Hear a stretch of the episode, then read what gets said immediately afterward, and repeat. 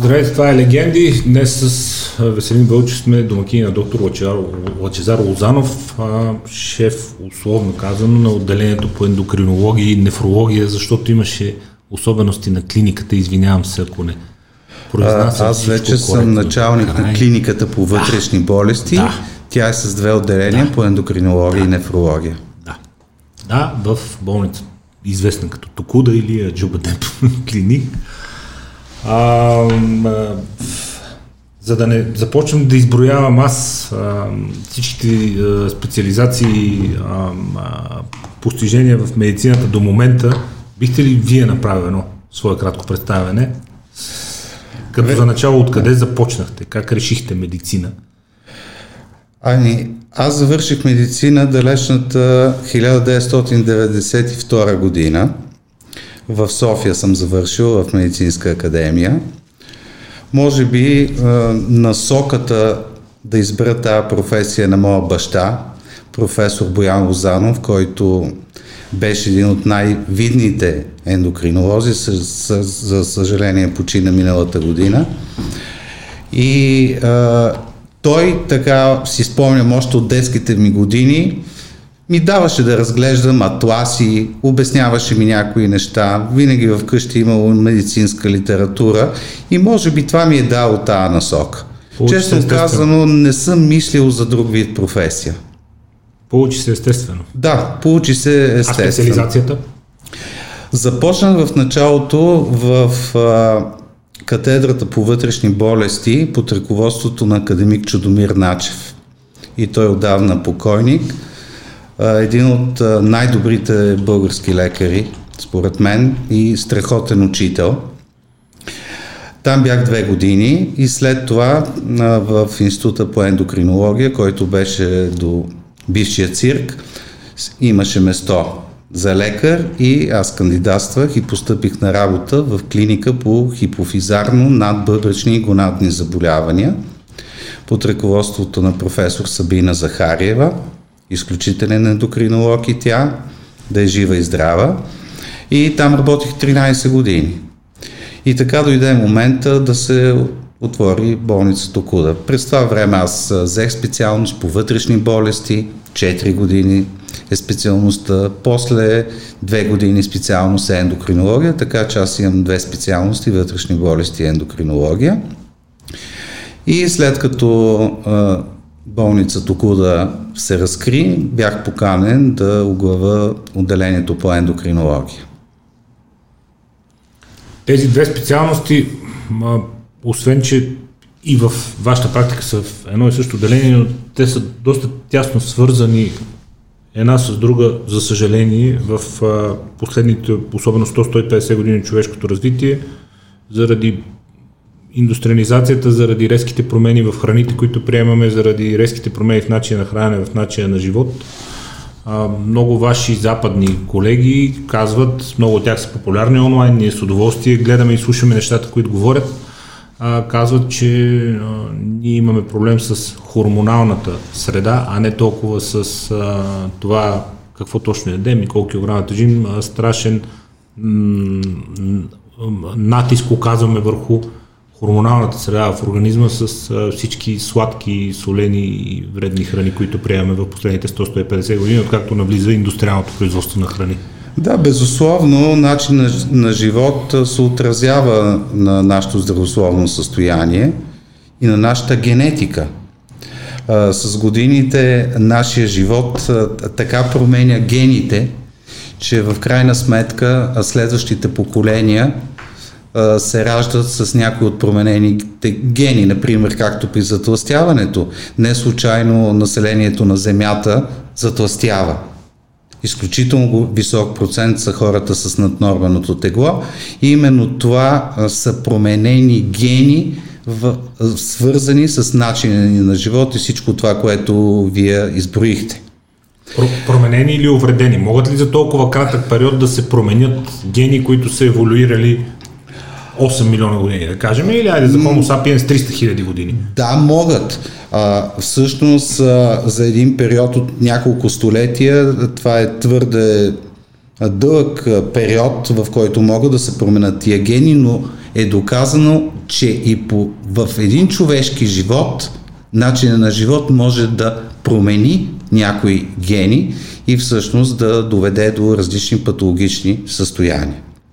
И именно тия генетични промени създават условия за а, различни заболявания, най-вече а, визирам автоимунните заболявания при човека, част от които са свързани с ендокринната система и водят до хормонални нарушения.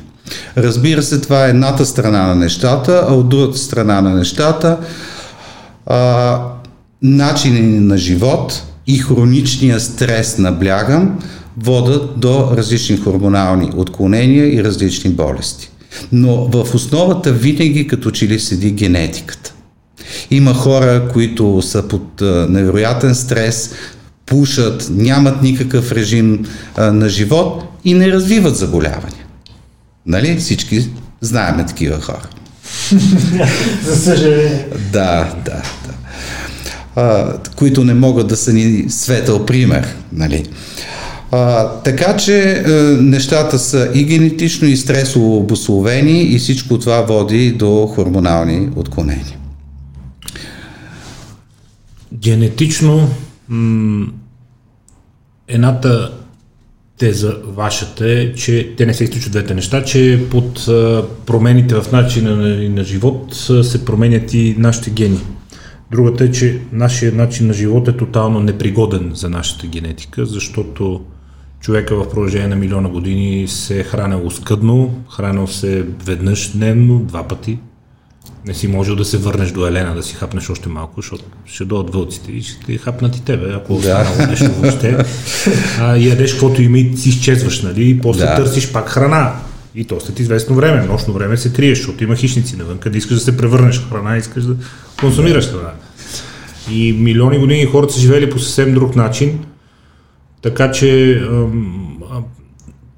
естествено те не се сблъскват двете тези, нашите гени се променят, защото ние водим начин на живот, който е тотално несъвместим с това, което по принцип е заложено в функцията на нашия организъм. Ядеш рядко, малко, няма захар в цялата история, няма свръхкалорични храни, стоиш известно време гладен, пиеш умерени количества вода, няма алкохол, няма цигари, Стрес е имало да. и преди, според мен е бил по-силен и по-сериозен, защото тогава се плаши от по-сериозни неща.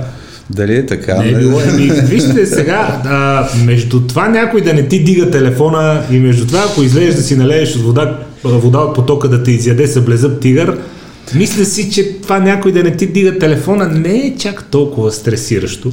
Чуда се кое е по-стресиращо, или... дали да те, воз, да те гони с блезъб тигър или да се намериш в центъра на София в някое задръстване. Слушайте, слушайте подкасти за дръсванията и няма да ви се иска да тръгват колите. Значи си кажете, да, чакай още малко. Ще забравите и вие да тръгнете. И именно ето, например, тази промяна в храненето е променила чисто генетично и тези бактерии, милиони бактерии, които се намират в нашия стомашно-чревен тракт. Чревния микробиом. Точно така, чревния микробиом, той се адаптирал към различните а, вече храни. Може ли въобще организмът ни да се адаптира, оставайки здрав, към днешните най-често срещани храни, пълни основно и най-вече с захар под всякаква форма. Хората може би не знаят, но и в кетчупа има захар, и в хлебчетата, в американските закусвални, да не ги да споменаваме, има захар. Захарта е навсякъде около нас, това е сравнително нов продукт, който силно натоварва ендокринната система и специално да. панкреаса. Аз мятам, че човек е способен да се адаптира към това, но друг е въпросът дали трябва това да се случва. нали? А, защото в крайна сметка ето едно неправилно хранене, движение води към затластяване, към захарен диабет, към куп други неща. Хората живеят с тия заболявания, разбира се, по-кратко, но в крайна сметка защо ние трябва да достигнем до там? Ние точно това трябва да се стремим, да не, да не достигаме до момента, в който нашата генетика ще се променя и всъщност това ще доведе до повече болести. Нека, за да обясним на хората как да не достигаме до този момент, да започнем от началото. специално с захарта, с инсулина и с диабетните състояния. Инсулинът е хормон, който се отделя от панкреаса, от застомашната жлеза, с цел да регулира нивата на глюкоза и захар в кръвта.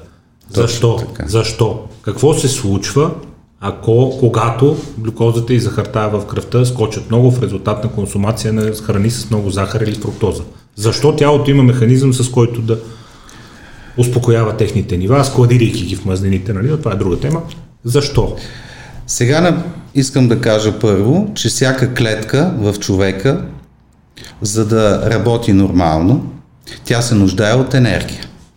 И именно захарта осигурява основно енергията за една клетка, а това да се случи и тази захар да влезе в клетките, Глюкозата.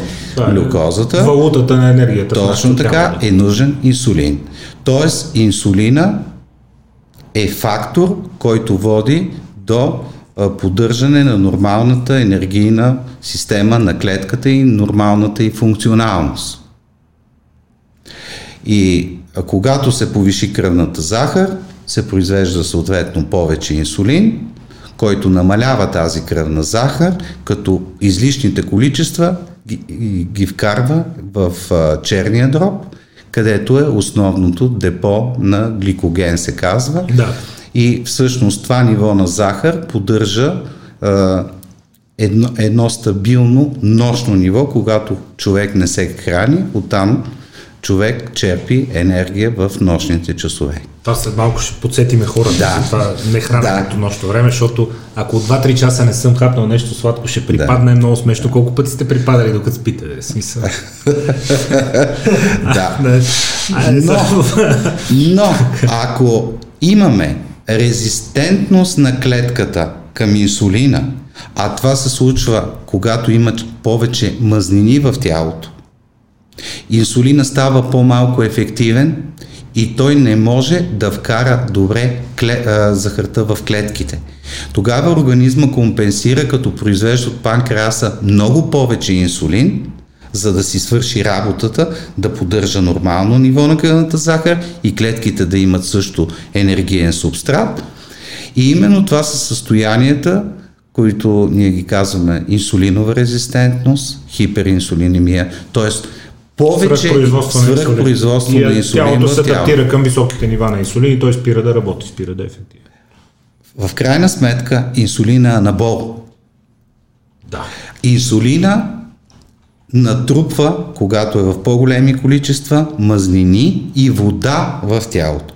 И затова тия хора, които имат повишени нива на инсулина, те са пълнеят. Лесно те качват килограми. Точно така, лесно качват килограми, стават уточни. Ако този процес се задълбочи, вече тогава а, се стига до момента, в който реагира кръвната захар, тя почва да се покачва и се развива диабет. Защо е проблем високата кръвна захар сама по себе си, заради което тялото ни има механизъм да я успокоява с Защото висок- тя вреди, когато е в високо Да. съдържание в кръвта? Високата кръвна захар има токсичен ефект върху целия организъм. Тя променя съотношението на някои молекули в а, тялото а, и създава условия за едно хронично възпаление. Това възпаление, особено в масната тъкан, води до повишена продукция на едни а, реактивни молекули, ги наричаме ние, другото име, име цитокини. Това, което сега е актуално Цитокиновата буря, да. за COVID да.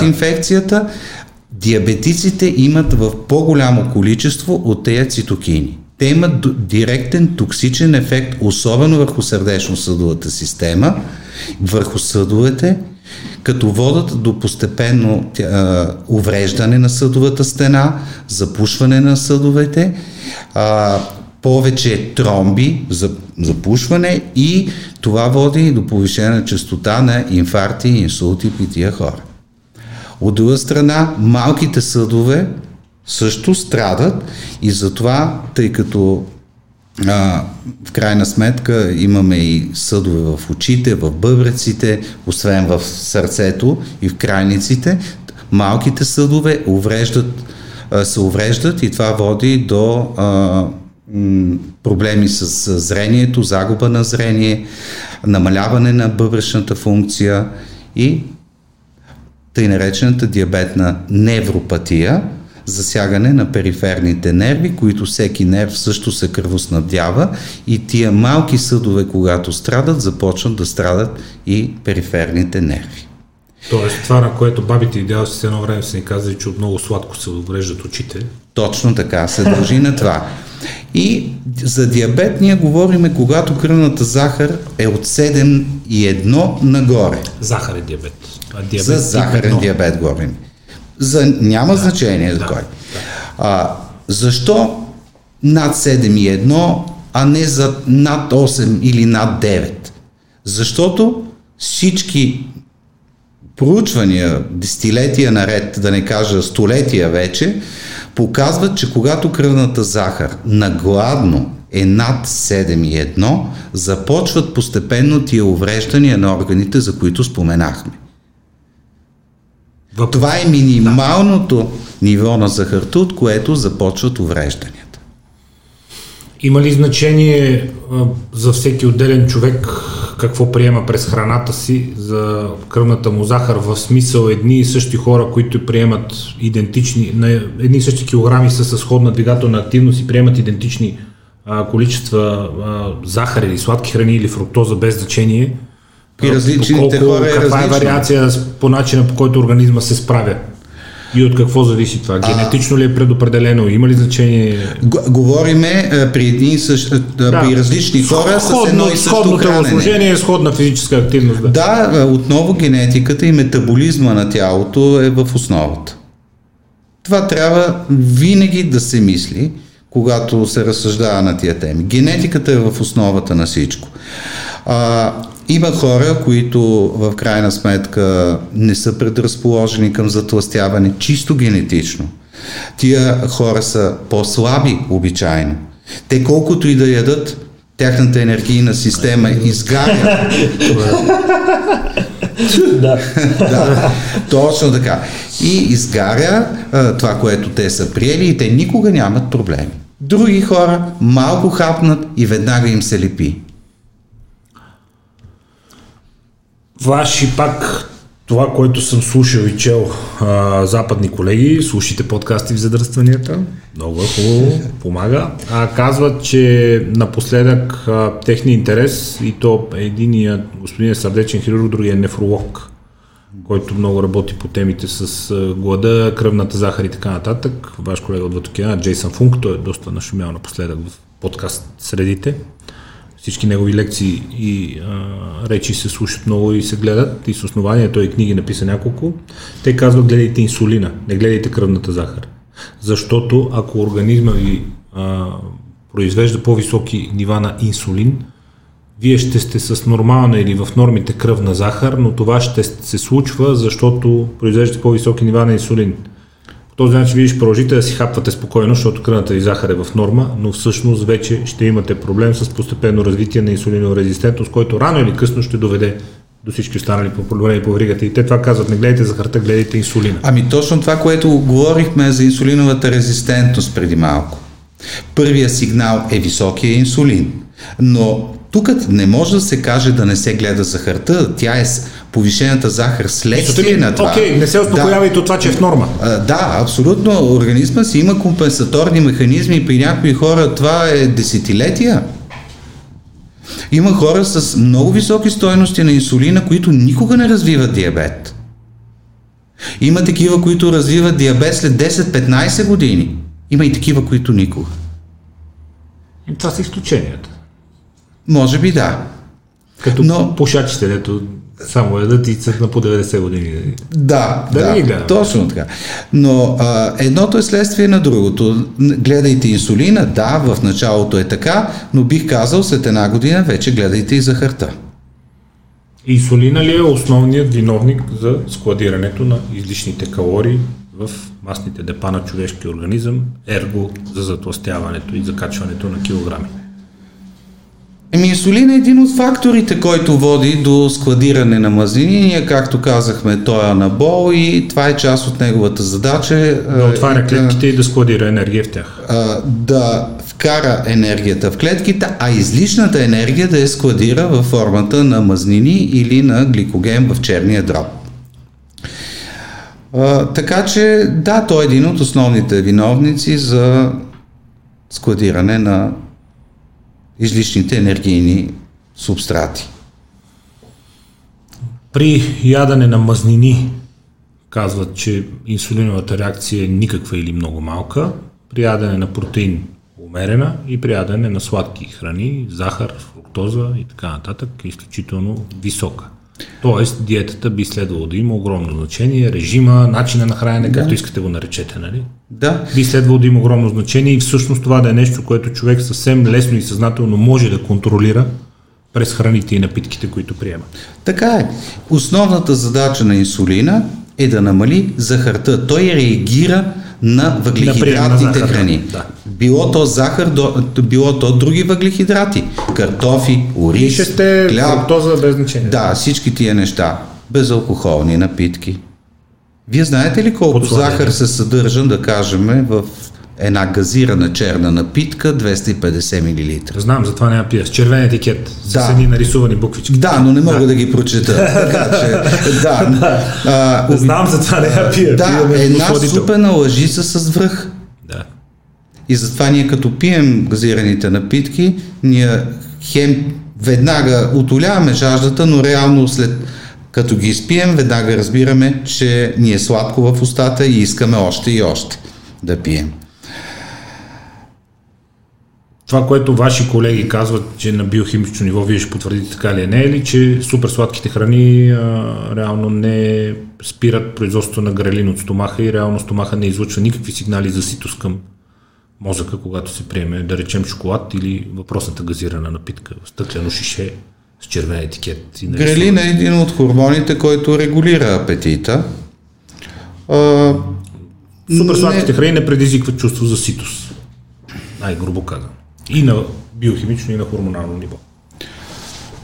Което е, може би. Трудно е да се отговори на този въпрос. Пак е различно при различните хора. Ако ние изядем един шоколад, сигурно ще се заситиме. Но това, което тук може би е важно да се каже, че шоколада и сладките неща и захарта са бързо разграждащи се захари. Те имат много кратък полуживот и може би за това, след като изедеме такова, бързо такава храна, б, сравнително бързо може да угладнеем. И затова ние съветваме нашите пациенти и за тластелите, и диабетиците да ядат от бавно разграждащите се въглехидрати. Това са макаронини изделия, хляб, и от боб, грах. Да. Но всичко в храненето на нашите пациенти е свързано с дозата. Количеството исках да кажа. Количеството на храната. То е много важно. Общо взето ние сме по-либерални. А, разбира се, при хората с наднормено тегло сме и по-строги. При тях а, прилагаме нисковъглехидратни диети, а, именно за това да не се увеличават нивата на инсулина и оттам да се спре процеса на натрупване на тегло. Да. Да се спре и високата захар. А, така че а, бавните въглехидрати аз съветвам да бъдат консумирани умерено, като ние съветваме вечер да не се ядат въглехидрати. Защото при вечер и през нощта човек е по-малко активен. Няма нужда и, от енергия. Няма нужда и по-трудно разгражда неговия метаболизъм тези въглехидрати и затова по-добре е, когато сме по-активни, да ядеме или това сладко, което ни се яде, или въглехидратните храни.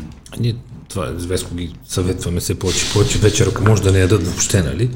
Да. А, точно поради същите причини, защото една от а, големите теми в последните години отново вие, разбира се, ще дадете меродавното мнение, ние сме зрители и фенове, е първо, че а, просто калории влизат, калории излизат, само по себе си е уравнение, което не е до край вярно, защото много голямо значение има първо какви са калориите и второ кога се приемат. Точно така е.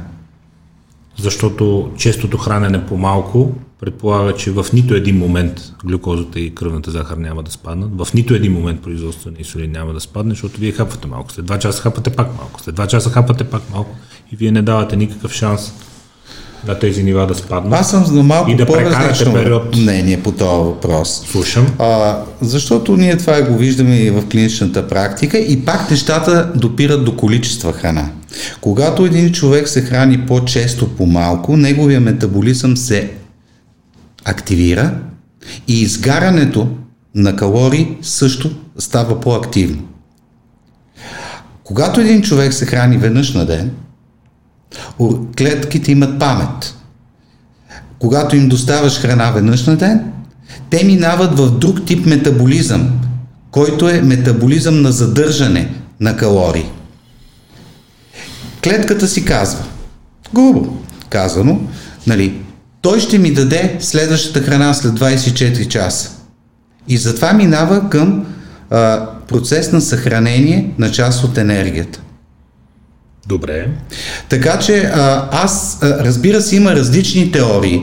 Разбира се, а, няма единна диета за всички пациенти.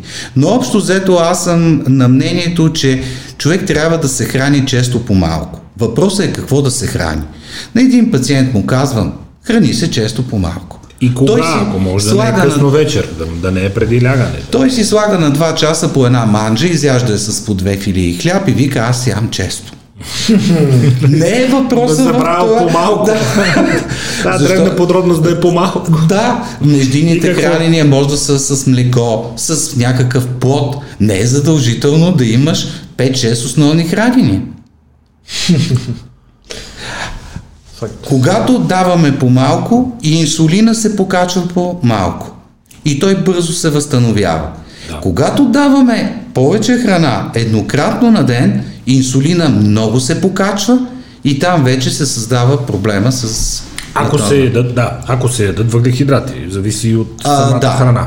Но какви- въглехидратите все пак трябва да бъдат 60% от а, всички храни, които ние Трябва ли? приемаме. Трябва По принцип, в нормално състояние. Трябва ли? Трябва при тези, които са с нормално тегло. А, една от големите обвинения към а, основно американската хранителна индустрия в средата на миналия век, защото тя задава после и световния тренд е точно битката на двете лобита, това, че се обявява война на мазнините, това, че животинските мазнини се обвиняват във всички земни грехове, нали, холестерол, запушване на съдове, сърдечно-съдови болести и така нататък. Те биват заместени с въглехидрати. Мазнините падат до 5-10% от диетата. Фактически правителственият протокол, който определя нуждите на страната, на населението от хранене, мазнините падат до 5-10% от диетата, протеина 20-25% и всичко останало са въглехидрати.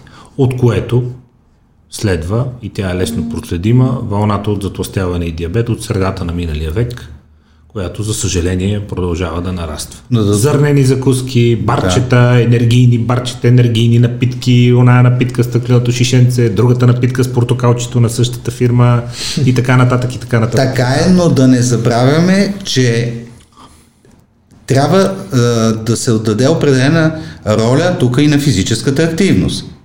Когато ти поемаш повече калории, а имаш достатъчно физическа активност, ти тия калории имаш голям шанс да ги изгориш. За този начин на живот в Америка, за който става въпрос, те ядат много, там са огромни порциите. Просто са огромни, а движението е малко. Тоест има тотален бъз, а, дисбаланс между количеството на храна и раз- влизат и тези, които излизат. тези, които излизат. И е нормално да се получи а, такава епидемия от затластяване. На всичкото отгоре се връщам в началото на нашия разговор. Това променя генетиката, определени гени в годините. И какво виждаме? Че следващите поколения се раждат с по-наднормено тегло. Затластяването, което го нямаше при а, младежи на 15 на 20 години, вече е факт. Масово. Имахме по един дебел в цялото училище и цялото училище му викаше дебелия, нали? Защото Точно той е един от Да. хиляда деца, примерно. Пешо дебелия. Ние сме хиляда деца, има един пешо дебелия. И да, както виждате, ние чисто визуално се променяме, всяко поколение е променено. Но интересно, понеже и аз около мен имам много млади хора, в последните години вече има една тенденция за осъзнаване на, на този проблем с храната, с, с движението и младите хора много говорят за правилно хранене, за правилните храни, ходят и спортуват. Определено смятам, че това се променя. Това се стремим да правим да. с безценната помощ на гости като вас. А, привържениците на по... Не, не по-рядкото хранене, не по-малкото хранене, а хранене в определен часови прозорец, който да остава организма после 16, 17, 18 часа гладен, без да яде, изтъкват няколко ползи, сред които привърженици съм и аз, нали, хората, които редовно гледат канала, викат стига с фастинг, нали, окей. Okay. А, няколко ползи. Първата е, че а, се изчерпват запасите от гликоген в черния дроб около 12 час. Преминава се леко в режим на кетоза, т.е. тялото започва по-ефективно да изгаря кафявите маснени депата за енергия, тъй като няма друга енергия, има нужда от енергия за да съществува. Преминава се през леки фази. При 16-18 часа са леки, не като при по-дълъг период на гладуване на автофагия, т.е. изяждат, тялото изяжда за енергия някакви увредени, недобре работещи клетки или клетъчни органели. Тоест, изтъкват се няколко сериозни ползи, освен, разбира се, свиването на стомаха, неизбежното редуциране във времето на общия прием на калории, намаляването на теглото, да. спадането на кръвната захар, прибирането на инсулина на нормални нива. Доста ползи от това 16-18 часа на ден да не се приема храна за предпочитане по-далече от вечерния час на лягане. Колкото по-далече, толкова да, по-добре. Смисъл, е. не цял ден да не ядеш нищо и се не вечерта и кажеш, аз, ям, аз ям веднъж на ден. Не така. Да. Да си хапнеш през деня Разбирам, и да оставиш но, тялото да почине. Но аз питам, тези кето тела, които се образуват от масната тъкан, като енергиен субстрат за клетките, има ли токсичен ефект върху организма? Аз питам. Най, едно от най-тежките осложнения на диабета е диабетната кетоацидоза. Там какво се получава? Няма достатъчно инсулин, не се вкарва захарта в клетките и организма започва да разгражда мъзнини. Появяват се кетотелата в кръвта, а те подкиселяват кръвта. И от тук нататък те имат токсичен ефект върху мозъка, върху а, сърцето, върху бъбрицата, върху всички основни органи. Добре, аз съм съгласен, че тук може би а, при определени хора ще е добре да има лека кето диета, но с каква цена? Аз не съм привърженик на кето диета. Така, значи, кето телата имат директен токсичен ефект и всички диабетици, които имат кето тела и декомпенсирани диабети, ние директно ги вкарваме в болница. Това са ли същите тези кетони? Точно, те са древни да, случаи аминоксидини. Да, същите тези същите, кетони, двата би... Абсолютно същите Ох, кетони. Не мога да сетим, това много е дълго. Тоест, да. Аз, а, може би го казах, но всичко в живота трябва да е в определени дози, количества. Както и за кето телата. Ние трябва така да балансираме диетата, че може би да имаме умерено кето тела, но ако това нещо води до много кето тела и подкиселяване на кръвта и едно а, трайно увреждане на органите в бъдеще, това няма смисъл тогава. Това е моето мнение по въпрос. Окей. Okay.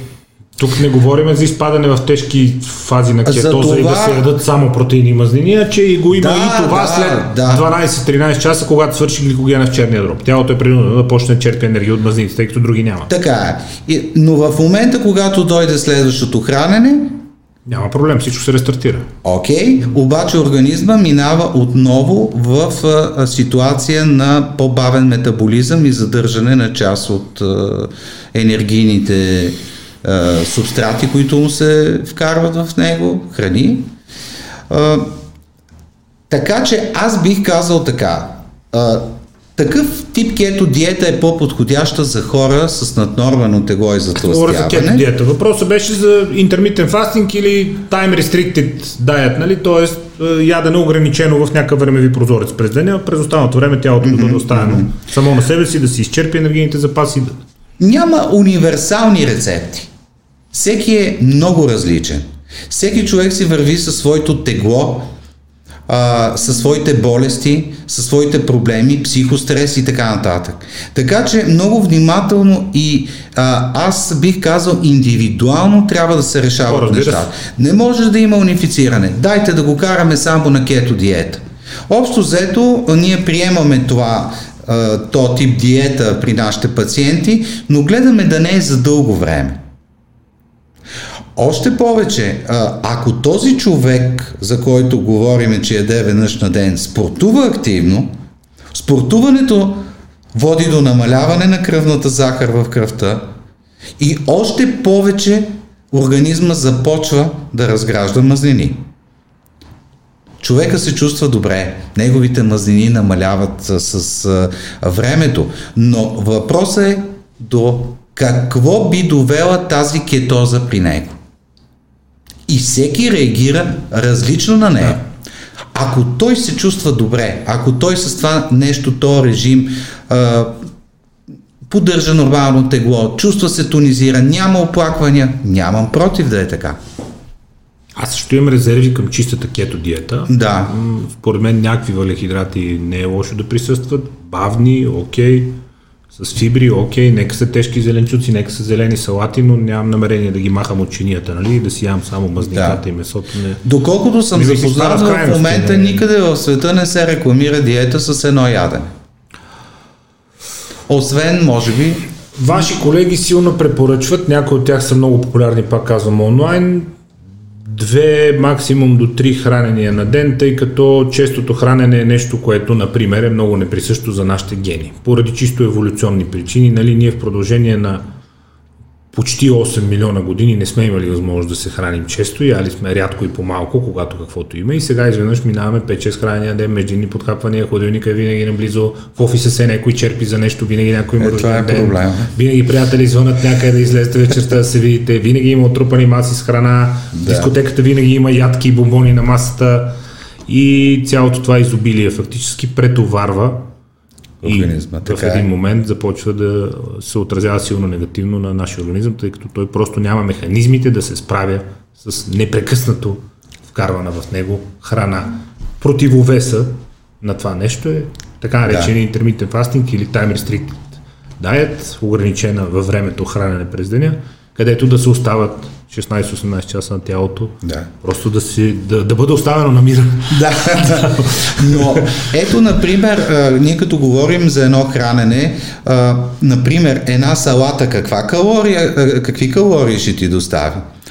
Разбира Минимални се, и трудни за обработка. Салати с пилешко, с хляб, с сирена и така нататък, но една нормална салата Минимални и трудни за обработка. или, или едно млеко. Да. Това пак го водиме хранене. Какво ще ти достави като калории? Нищо няма да ти достави като калории. Защо да не хапнеш една салата през деня? А, Защото една като кажем хранене, всеки човек има различна представа. Някой веднага си представя едно прасенце с лимонче. Нали? Друг си представя една мазна баница. Нали? Трети си представя салата. Прасенце. Така че е, много важно е всеки какво разбира под хранене. Включително и това за хората, които не могат да си контролират апетита и има ли храна на масата, ще изядат. По-добрият вариант е да няма изобщо храна на масата и да кажат няма да ям. Най-добре е тия хора да ходят с тъмни очила. Защото окото много лъже. Човек възприема чрез очите си също храната и а, това дава сигнали в неговия хипоталамус, където са центровете на апетита. И реално много хора при чисто визуално а, нали, като възприемат, като видят една храна, те веднага започват да слюноотделят и веднага им идва страшен апетит и не могат да устоят на това И изкушение. инстинкта да се наградите. Допамина. Да. И аз затова Да си казвам, удоволствие. Тия хора, където имат такива проблеми, трябва да седят на масата, а, така образно казано, с тъмни очила. Казвам им, че примерно трябва да седат на две Така педи. плътно затъмнени, като Да, плътно затъмнени, да. Двойно затъмнени. Като на заварчик. Да, да седат на... Трябва да има някакъв, някаква култура на хранене. А, човек а, много често забързан, има малко време, той се навежда на чинията си и започва да яде а, още не сдъвкал храната, почва слага следващата Концентрирано и е, така. спортно хранене. И затова аз пациентите, които имат нужда от такъв тип диета, им обяснявам. Сега, вие трябва да седнете на две педи от масата. Вие трябва, когато хапнете залъка си, да се облегнете така назад и хубаво да го сдъвчете и преглътнете. След което следващия. По този начин храненето става по-балансирано и насищането става по-лесно. Ядейки на чинията и нон-стоп вкарвайки храната в нашата уста и не сдъвкана все още ние Да, я поглъщаме, а, всичко това променя метаболизма и а, води до затластяване. В тялото ни на човек с нормално телосложение, не като този клющавия, който хаби храната, има складирани 40-50 хиляди калории, които стигат за около месец без ядане. В черния дроб има глюкоза за около 12 часа. И въпреки това и ние имаме такива колеги долу на втория етаж в а, телевизията, които казват през 2-3 часа, ако не хапна нещо сладко, ще припадна. Ще припаднат ли, ако не хапнат нещо сладко, е доцент Лозанов? Ами някои от тях ще припаднат, но много от тях няма да припаднат. Никой няма да Тези, припадне, бе. които, няма да е сладко. тия, които са леко по-пухкави, тия, които имат леко повишен инсулин, захарта може би в тия моменти им е ниска. И може би те имат нужда от хапване. Те няма да припаднат чак толкова. Аз съм сигурен, че никога няма да припадне. Те леко ще приседнат по-скоро, нали, но е, и даването на един-два залъка храна ще ги оправи.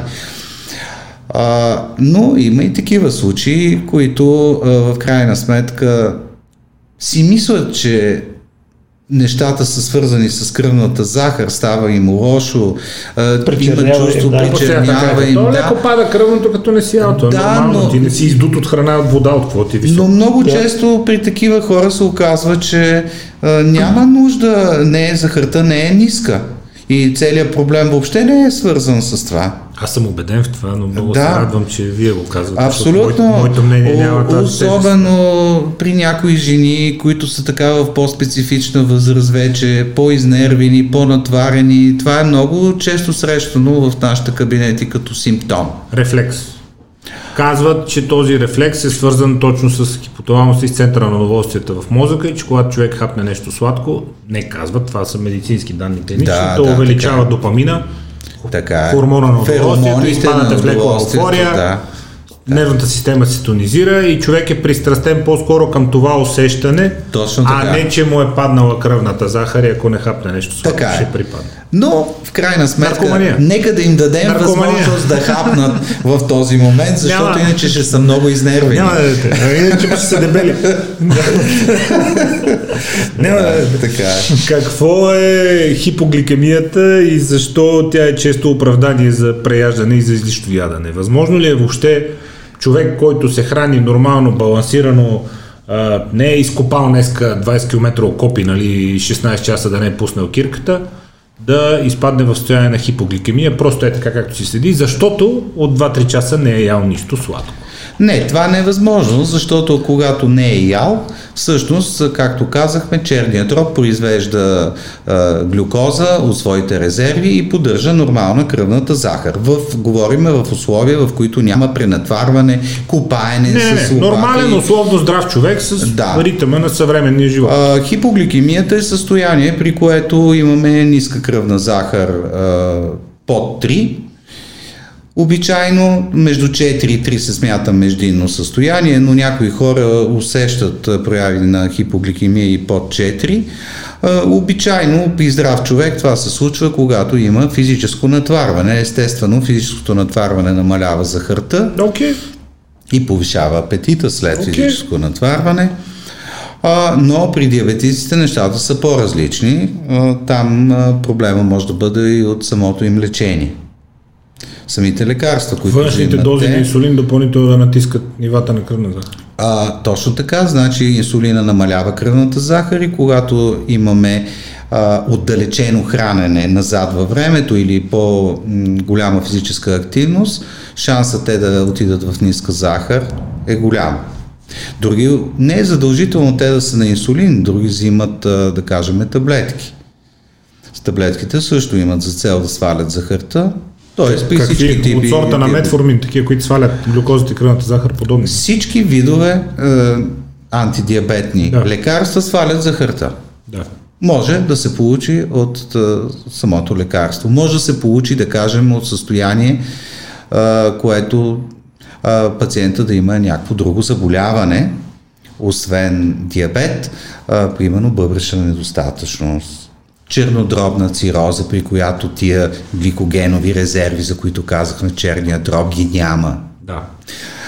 а, различни анемии, възпалителни процеси и така нататък.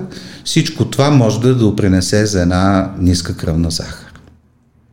Ниската кръвна захар в същото време вие нормално, заради а, професията ви, а, пациентите, с които се занимавате, я разглеждате като проблем. В същото време тя започва да се превръща в някакъв вид панацея в а, средите на спортуващите хора и на хората, които желаят да изглеждат добре. Нали? Дръж ниска захарта и ще видиш какво става.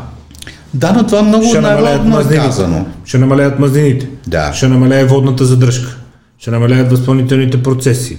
Ще започнеш по-бързо да сваляш килограми. Ще имаш малко повече енергия. По-бързо се възстановяваш, защото високите нива на глюкоза и кръвна захар вече време пък пречат да се отделя достатъчно растежен хормон. По-бързо ще възстановяваш, по-бързо ще. Въобще, дръж ниска кръвната захар и гледай какво става. Живота започва. Така, обаче тия хора, къде е осъзнато, къде е неосъзнато, имат предвид нормална кръвна захар. Когато се каже така в един разговор приятелски нор, ниска захар, обичайно се има предвид В норма. нормалната В норма. кръвна В захар. норма, да не е завишена. Да, Да. да. И аз съм убеден, че тия Съгласен. хора имат това нещо предвид, а не да... а, По-скоро да, не да изпадат зорен в хипогликемия, да припадат това е изключително да. вредно състояние за организма и стресово бих казал, което може да провокира дори инсулти, инфаркти, а, понеже много бързо се развива и пациентите при много ниска кръвна захар падат, директно падат на улицата както си седат. Това може да предизвика и тежки травми, може да предизвика загуба на съзнание и смърт при някой.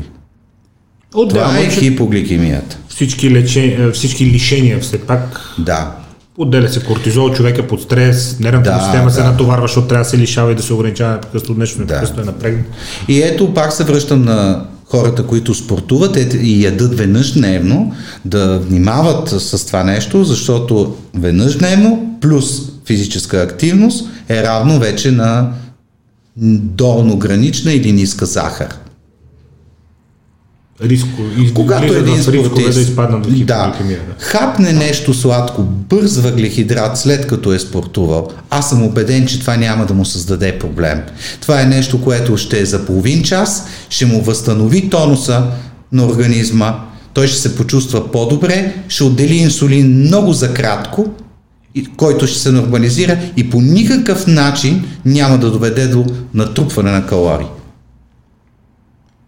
Вашата убеденост е естествено, че произхожда от медицината, но фитнес индустрията отдавна я е припознала и не отрича яденето целенасочено на някакъв Да. бърз въглехидрат след тренировка, Супер, за да се така. ускори процеса на възстановяване и по-добре да се освоят останалите вещества, които след тренировка човек си набавя, нали? протеиновия шейк, Да, да. енергийно барче или каквото ще е там.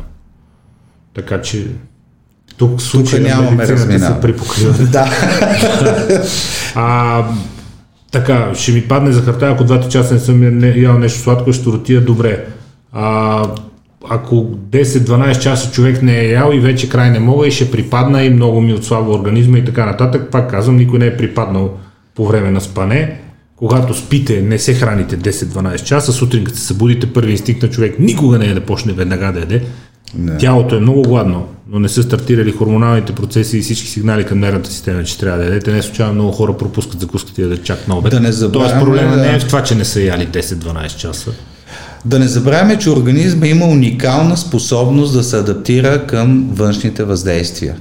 Било то гладуването, било то стреса или всичко останало, което може да се сетите, организма има начин да се справи в първите часове. От гледна точка на генетиката, една от а, тезите, които в последните години хора, които се занимават най-вече с антиеджик и с генетика, нали, Синклер, Хюберман и така нататък, казват, ние живеем прекалено комфортен и изнежен живот, не си причиняваме студ, не си причиняваме жега, не си причиняваме глад, а всъщност тези процеси, трудностите активират резистанс нали, на а, издържливостта или те казват, те са същите, ги наричат и longevity genes, т.е. гените на дълголетието. Това да. са гените, които помагат на вашето тяло да е по-силно и да се справя с трудностите. Ние всъщност, те казват, телата ни отслабват и си нанасяме щети върху ДНК, защото не активираме тези гени, тъй като на нас никога реално не ни е студено. Ние сме добре да. облечени в колата, в офиса. Никога не ни е топло. Това е Има наблизо климатик, с... вентилатор, басейн, море. Да. Да. Никога не сме гладни. Винаги има нещо за ядене, подхапваме. Ами, спорен въпрос. Това приспива. Да, да, така е от една страна. си на организма. Но пък удоволствието да отидеш на море. удоволствието е и, и всичко това останало а, няма как да, да го изолирам и особено човек, който е преживял удоволствието, вече му е трудно да се връща към неволите. Но, да, прав сте, така е. А, може би мога да направя аналогия с закаляването. Какво е да се калява един, да кажем, тинейджър. Години Точно по-късно същото. това ни го казва науката, нали, че студа активира въпросите гени и увеличава с производството на растежи хормон, съпротивите да. си на организма, възстановителни процеси тръгват. Но спокойно, вече е късно. А, сега на този етап, а, ако отидете на студено, най-много да хванете някой вирус или да направите някоя пневмония. Аз си хода и зимата на, на студено, веднъж седмично си правим Ти в сауна ходиш. Да, да. Не, или сауна, след това студен басейн, нарочно, много да. приятно се Ето за това а, медицината съветва тия мерки за здравословен начин на живот да започнат още от детска възраст, от начина на хранене на 10 годишното дете – на 15 годишното, на тинейджера. Всяка възраст има своите особености и там вече ние може би сме длъжници до някъде лекарите, родителите трябва да знаят по какъв начин да съветват децата си да се хранат, да спортуват и така нататък. Много хора и родители знаят това нещо и стимулират децата си. Но всички ли стимулират децата си да ходят и да спортуват? Много са, но да не са всички със сигурност. Или, или яденето. Какво си ял днеска? А, там някакъв сандвич в училище. А, изобщо не става ясно детето какво яде, как яде. И е трудно контролиран този процес, тъй като а, родителя си отива на, учи, на работа, детето на училище, какво яде, как яде, нямаме а, достатъчна връзка да седнеме и време нямаме някой път да седнеме подробно да разпитаме детето ни как, как се движи, как яде, какво има нужда. Аз мятам, че това е много важна тема, която зачекнахме за възпитанието на децата ни, как да живеят и как да се хранат и как да а, посрещнат този стрес, който ги чака на там живота. За щастие, дигиталната среда ни дава тази възможност и тези платформи ни дават възможност да стигаме до тази аудитория. Между другото, много от а, младежите, да не ги наричам деца, които ме спират и ни поздравяват с Веско за, за подкаста, са много добре изглеждащи спортни деца, които да. се грижат добре за себе си и за телата си. Нали? И аз ги поздравявам за това и те затова оценяват всичко, което тук Прекрасно, казваме да. и проповядваме в някаква степен. Така че а, мисля си, че това знание, поднесено по този начин, има все по-голям шанс да стигне до повече и повече хора в интерес на истината. А, и за това сте много прав, тъй като аз никой не ме е питал какво съм ял, като бях в училище. Да. А ядяхме ужасяващи, потрясаващи букуци, кифла, стечен шоколад, някакви... Не знаеш ли какво е кифо с морка? Е, да, аз Така, гня. Сега, сега, ако ям една десета от това няма да влезе през вратата. Да, да. Как сме оживяли, не знам. Е, тогава ти работи по друг начин. А имате ли информация в училище дали има такива образователни часове? Няма. Има единствено опит, сравнително успешен.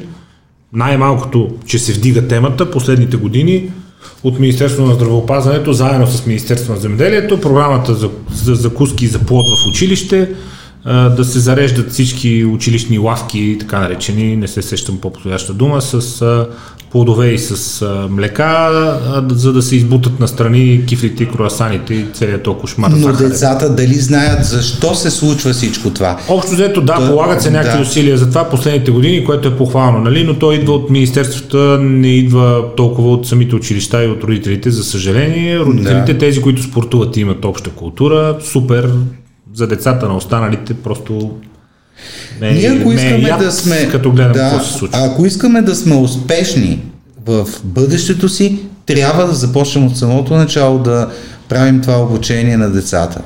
Ти когато го обучиш това дете да има определен начин на живот, на хранене, на движение, всичко това, това ще си му стане стил на живот О, и в бъдеще. А не изведнъж като си станал 45 години да се сетиш да кажеш, бе чакай, ама аз съм, какво става тук? Дано тия предавания имат а, така влияние да провокират някои спорта ме въпроси спасива, аз никога не съм спирал да, да спортувам. Винаги съм търсил някакви нови неща. Последните години претендирам, че общо взето това Да. с Спомняте ли си на... по-малкото хранене е моето нещо и не, си намерих така баланс общо взето между... Спомняте ли си на времето, че и ние отивахме на училище и първата работа беше физ зарядка. Да. Преди И училище. това на беше много нещо, което ни дразнеше, но ние не сме си мислили достатъчно в тази. Защо се случва? Естествено, когато особено е студено навън, ти да правиш физ зарядка сутринта в 7.30, ама това беше ужасно. Това се строяваме, сега, като през метър и половина един от друг път. Да, Да, сега като се замислиш, това нещо е имало цел просто да те обучи, че ти трябва да си физически активен. Това има за цел да ти раздвижи малко кръвта, за да може като влезеш в час, ти да си тонизиран, да си в кондиция да учиш. А преди около година някъде почина едно от световните светила в а, образованието и в говоренето за образование и в темата за образованието. Кен Робинсън се казва човека. И една от най-знаковите му речи е точно тази, че а, образователната система на Запад е спряла да обръща внимание на телата на учениците. И той вика, ние ги разглеждаме като близалки, нали, някаква глава на клечка, нали, никой не, Да. всички очи, очи, никой не обръща внимание на тялото. Децата, които имат нужда от движение, ги наричаме хиперактивни, ги наказваме и ги изолираме, нали? Да. А, и не говорим изобщо за физическа активност. И професори цени ходещи глави. Нали, всички си някакви криви, изгърбани, гърчеви едни такива. А, И той казва, това е престъпление, което правим срещу децата, защото казваме само очи, очи, очи, дайте ви им оценките, не казваме да видим дали може избягаш 20 метра нали, без да, се задъхаш. За мен трябва да има много сериозна държавна политика в тази насока. В обучението на хората, на децата ни най-вече, как да живеят, за да бъдат здрави в бъдещето. Защото в крайна сметка на една държава и трябват здрави хора. Работещи хора. О, да. Да. А всичко това, което се случва, не води към А на всеки му трябва това. здрави хора. Вие искате да имате здрави приятели, здраво семейство, здрави Так- роднини. така е. Разбира се. Да. Защо хората обаче, по-големите, знаят всичко за колите си и толкова малко за телата си? Извън силно спортуващите среди, които заради Да. високи спортни постижения започват много да се интересуват от биохимия, от микробиология, нали, елитните спортисти, но извън тях съвременният човек не знае много за човешкото тяло, знае страшно много за най-новия модел iPhone или всичко за колата си, Да. накладки, Телата им потъват в колите им. Защо така?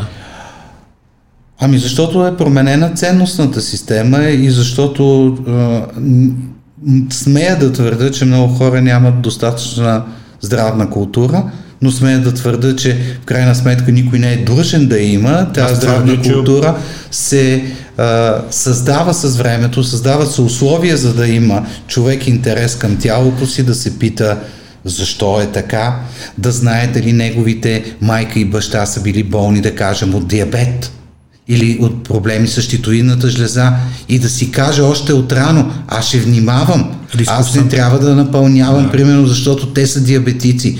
Аз имам риск да развия едно заболяване. Но това всичко се създава.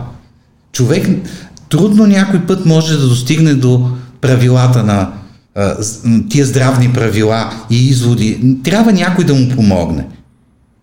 Чувствате ли се част от системата на здравеопазването в този смисъл или се чувствате част от системата на болестолечението? Щом съм тук, значи се чувствам като част от системата на образованието здравеопазването. Тук специално, да, но по принцип.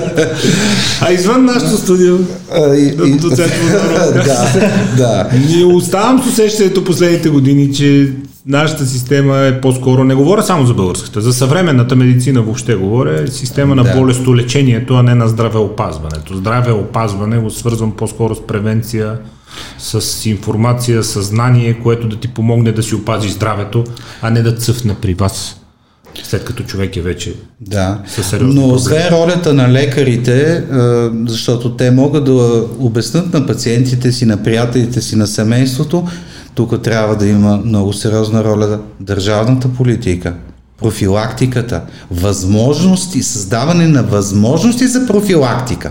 Защото в крайна сметка тя е най-важното. Ние сме свикнали да се разболеем и след това да търсиме медицинска помощ.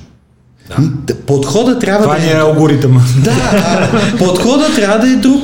Трябва да се прави профилактика, да се знаят нещата, всеки индивидуално да знае своите особености, своите рискове, да си следи редовно показателите и по този начин а, самата а, здравна система ще се облегчи, ако ние успеем да профилактираме, да направим първична профилактика на тия заболявания, които можем да направим, разбира се, всички не. И е, в такъв смисъл, може би ще има по-малко болни и от това ще облегчи цялата здравна система. Как виждате вие нормалната профилактика, не хипокондрическата, а нормалната профилактика на съвременния човек? Да ходи време на време на кръвни изследвания, да До някъде това е веднъж годишно да достатъчно. ходи на пълен преглед при своето GP или как, как си го представяме тази нормалната профилактика? Аз хода редовно, си правя кръвни изследвания, Ами, последно бях а- седмица, доволен съм, харесват ми. Да, а пак зависи от много неща. Ако човек е здрав, ако а, води здравословен начин на живот, ако няма някакви роднини с тежки заболявания, наследствени, той не е необходимо да прави дори веднъж годишно и е млад, защото нещата зависят и от възрастта на хората. Заболяванията се увеличават с възрастта. И то човек е млад, активен, няма никакви оплаквания, той може да си направи общи изследвания на кръвта, захар, холестерол, да му се измери кръвното, се направи една кардиограма и на две години. И съответно, пак е спрямо зависи. Ако човек има някакви наследствени заболявания, риск за това нещо, ако е с наднормено тегло, той естествено ще ходи веднъж годината на тия изследвания. Ако се види някакво отклонение, трябва веднага да се направят допълнителни изследвания. Какво често виждам аз? Идват разни хора и викате ми аз от 10 години имам висока кръвна захар или висок хормон на щитовидната жлеза, а казаха ми тук едни доктори, 10 години. да, приятелка, а, да, приятел ми каза, а, срещнах а, вестникарката, Че било хубаво да а, идва. една леличка там по улицата и други разни срещнах хора в фитнеса, които ми казаха няма нищо страшно. Споко. Спокойно. Да. Нали? И в крайна сметка това са хората, които а, проблемите им в един момент а, водат до тежки заболявания. Така че аз профилактиката я виждам м- с изследвания и а, контакт с лекар, но честотата и вида на тия изследвания зависят от възрастта, от общото състояние на всеки пациент и неговата наследствена обремененост. Тоест трябва да се направи програма за различни възрастови групи. Да. И така я виждам. Не е нужно много да се е, инвестира в една профилактика. А, на времето се правише профилактика на рака на гърдата. Жените бяха задължени там на една-две години да, Да. ходят, имаше едни фургони там да правят изследвания. Безплатни прегледи кампании. Безплатни прегледи, така, имаше кампании, те се обявяха в медиите, всеки едва ли не беше задължен да го направи. И сега от време на време има и за рак на дебелото Разбира черво при мъжете. разбира се, разбира се, има и сега, но в крайна сметка а, всеки трябва да поеме отговорността за себе си, да си... Просто трябва да отдели време да каже кой съм аз, как се чувствам, всичко ли ми е комфорт, а, има ли някакви проблеми в семейството. Просто в това забързано ежедневие ние не мислиме за тези неща. Не мислиме за себе си много, за здравето си много. Ние реагираме, когато вече се е появил проблем. За съжаление, защото храната е в началото на всички тези процеси за мен и тя определя ужасно много неща от тук нататък. Ако човек няма тонус, не е толкова работоспособен. Ако изглежда зле, това влияе на неговото самочувствие, на социалните му контакти, той се затваря, става комплексиран, ако е Депресиран. мъж, затластяването, да, нисък тестостерон, естествен, по естествен начин води до депресии при мъжете, еректилни Да. дисфункции, още смачкване на самочувствието, въобще влиза се в една спирала. В началото на всичко това, в крайна сметка е храната и това са процеси, които са лесно контролируеми с силата на човешката воля. Да. Доколко а, е а, коректно нещо, което напоследък се налага, че около 13-14 вида рак са пряко свързани с затластяването и те ги наричат рак на затластяването, сред които е и рака на гърдата и този на дебелото черво, заради и, и веригата излишна храна, полипи по червено, Затластелите, да, имат 4 пъти повече частота на рак на дебелото черво. И в тази връзка искам да кажа, че е, те са много рискови и не само за тях, е, след 48 годишна възраст е, има препоръки всеки човек да си прави изследване на дебелото черво. Веднъж годишно. Примерно. А, не, веднъж на 5 години. А, Веднъж на само? 5 години. Да. И защо да не отидеш? Ами така, така са международните препоръки. Разбира се, че ще отидеш. Защо да не Да, отидеш? да. Това е прозорец, който е достатъчен, да речем, при рака на дебелото черво, в ранна фаза да се види, че има образувани полипи, да Така се е. направят промени, промени в диетата, да се почне лечение и те да не Да. нараснат и не да не доведат до създаване. За някои това не могат да отделят време в ежедневието си, в задачите си, в стреса да отидат на лекар. Други си казват, като отида в болницата, като видят тия опашки пред кабинетите. А, трети пък ги е страх и си мислят, че след такова изследване ще станат по-малко мъже. Да, да. На опашка пред дискотеката може чака половин час да влезе, но там не може. Да, има Да, да, различни видове страхове, особено И различни сега... видове опашки. Да, особено сега около COVID, още не сме зачекнали тази тема, но а, има страх, Аз особено знам, сред да. хората, които са подат, податливи за инфекции, например диабетиците, с които работим. А, те повече, по-редко идват вече пред кабинетите.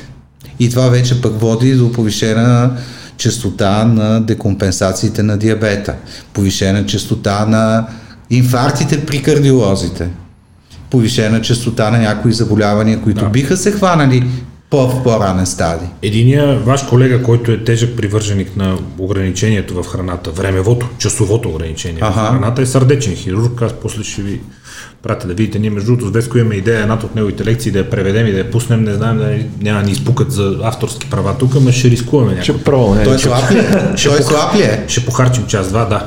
Ще, Да. ще похарчим час-два някой път, пък после ако ни шият за права и шият за какво да правиш. А, ние не си казахме някои Той е сърдечен хирург. По отношение на рака. за качеството на храната. Да, качеството е. След малко ще навлезем и в качеството, защото е много важно и какво се яде. Да. А по отношение на раковите заболявания, подлагам на вашата критика още една теза.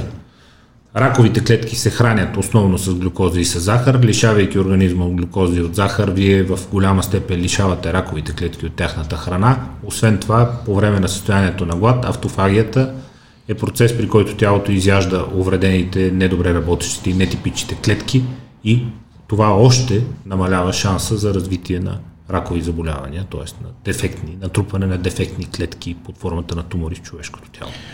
И особено а, повишеното производство на тия цитокини, за които Съгласен говорихме, ли които с допълнително... това грубо с това? Да, грубо да, грубо да.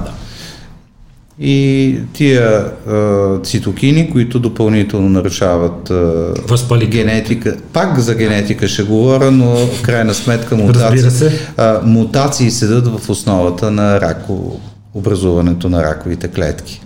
От техния, промяна в техния генетичен потенциал. В резултат на външни фактори. Така. А, нетипично за мен, но тъй като Момчил няма да се разсърди, с него имаме един спор. Скоро имахме един спор, точно по отношение на генетиката. А, Момчил Милев, наш гуру в а, фитнеса и бодибилдинга и здравословното хранене и активния начин на живот, много сериозен мъж.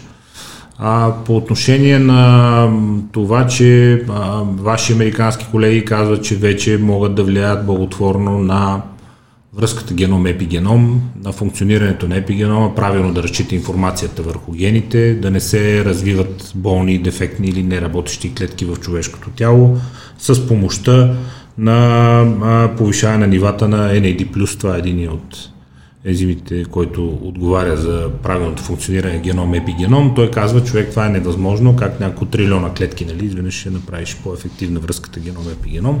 Не им вярвам. Възможно ли е с външни препарати, било то хранителни добавки или медицински препарати, да се подобри а, състоянието и разчитането на гените от нашия организъм, което е една от основните причини за стареенето и за развиването на по-слаби и по-болни клетки в годините напред. Не съм а, голям специалист в тая област онкология, но има някои съобщения, които знам, разбира се, може би и много не знам. Но, например, а, доколкото знам, а, розверитрол. Резверитрол, да, антиоксидант. Сериозен. Къде се съдържа това вино? Във виното? Във виното, Във виното. гроздето. Да, аз издадах. Съдържа се в гроздето и то в червеното грозде. А, американците а, са прилагали този розверитрол на времето върху дрожди и се оказва, не знам за как- каква им е била задачата, че тяхната продължителност на живота се увеличила. Не знам колко са, живеят дрождите и така нататък. Не, тия много продукти. сериозен ан- антиоксидант е резвератрол, много Да, да, и- лансират последните години. Факт. И решават да, а, да го приложат при хора с цел да а, увеличат продължителността на живота. Може би не съм много точен в някои неща, но това е моята информация, че те създават един център в Америка, който се занимава с проблемите на продълж- продължителността на живота и именно залагаха на Резвератрол е част Да. да. от протокола, който разработват. Пол Еф Глен се казва Центъра за проучвания на генетиката и стареенето. В, той е част от Harvard Medical School. И да. доктор Дейвид Синклер, който споменах в началото на предаването, той, той е човек, който сериозно препоръчва резвератрола, препоръчва сериозно метформина, Така, като средство Това- при това- здрави хора Да. да, бъде поддържано разумно нивото на глюкоза и на кръвна захар. Той твърди, че метформина, освен всичко друго доказано, носи още ползи на човешкия организъм, за които не им е съвсем ясен химичния и биологичния начин, по който тези ползи се случват, но те са безспорен факт. Примерно хора, които приемат метформин, им се подобрява еди какво си.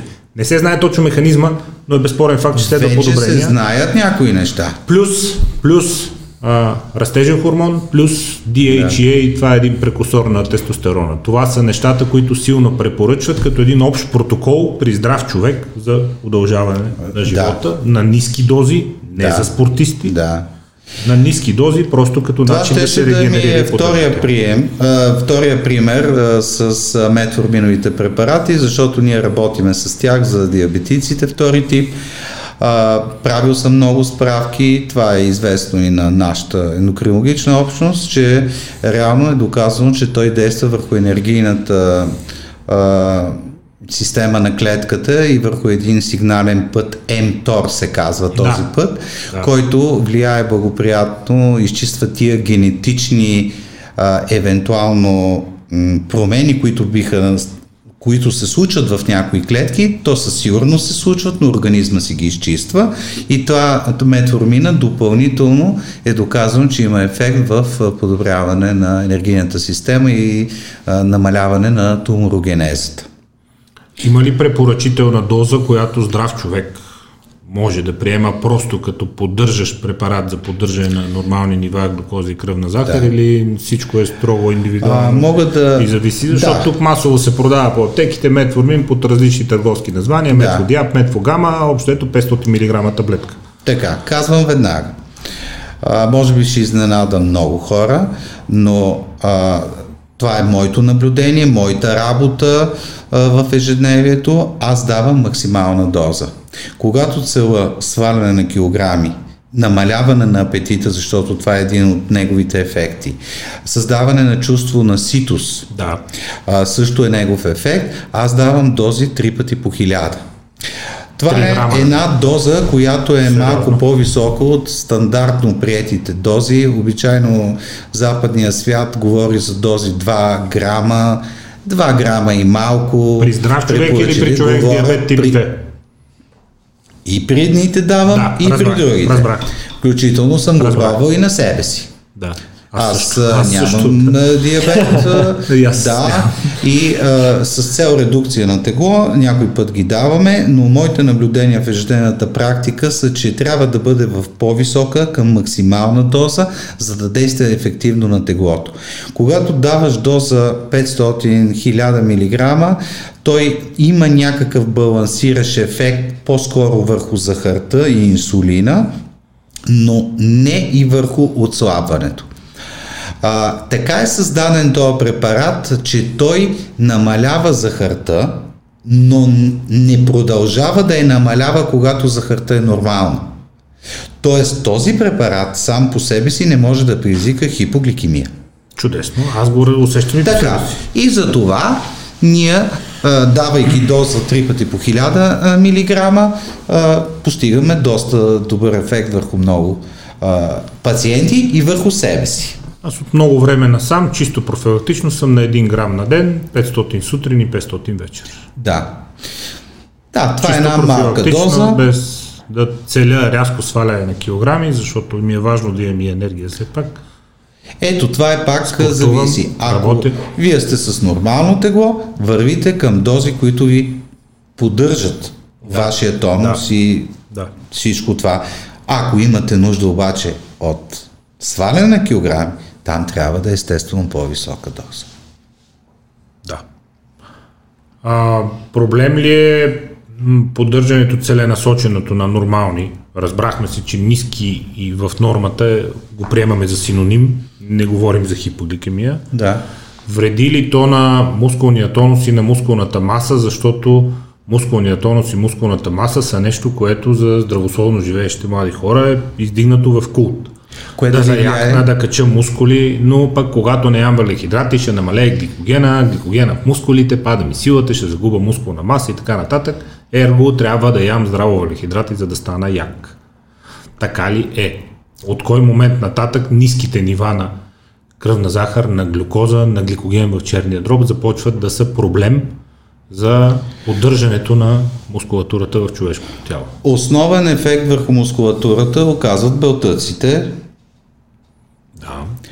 За поддържане и увеличаване на мускулатурата и физическата им активност на мускулите. Глюкозата има само поддържащ ефект за нормално функциониране на мускулатурата, но когато... Обезпечава правилно- енергийно. Е, Обезпечава я енергийно. Да. Естествено, когато човек е, много спортува и се образува много млечна киселина в тия мускули, това е проблем. Усещаме слабост, болка в мускулите.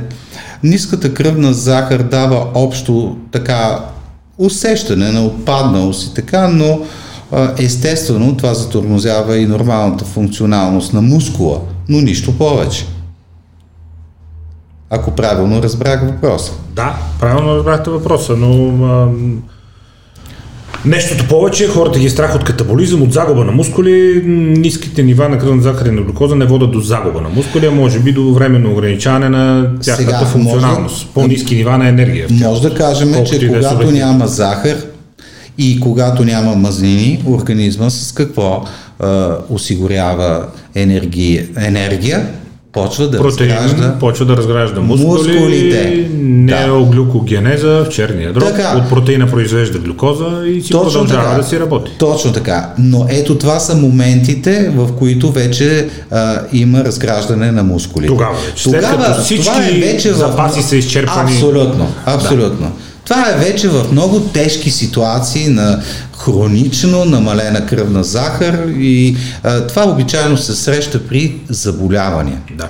Не е в По, по много симпатичен начин вашите колеги го обясняват, защото те казват, ние по чисто еволюционни причини, мускул е последното към което се обръщаме за храна, защото идеята е, когато два дни не си виждал Елен, и той накрая мине, нали? Ти Да да, можеш си да бързи го рязък и да можеш да го убиеш и да го настигнеш и да го изядеш. Има логика, Нали, и железна първо, логика. това, първо да. захарите, после мазнините, Да. мускулите най-накрая, защото в противен случай ние като биологичен вид е нямало да оцелеем. Нали? Вика ти на следващия ден, си като парцал на другия ден, нали? той Елена мине покрай тебе, ти вече не мога да гледаш. Нали?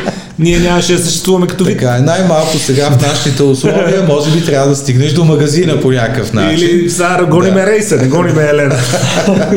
Все нещо. А, Все нещо точно гоним. Така е. А, но въглехидратите има една приказка, която е знам от старите професори, че мазнините изгарят в огъня на въглехидратите. И те са ме учили винаги а, да има някакъв въглехидрат в храненето на човек. Някакъв. Да не се ограничаваме в а, безвъглехидратна диета. Да. Ниско да. И затова ние казваме ниско въглехидра... въглехидратна диета. Ние не казваме безвъглехидратна диета.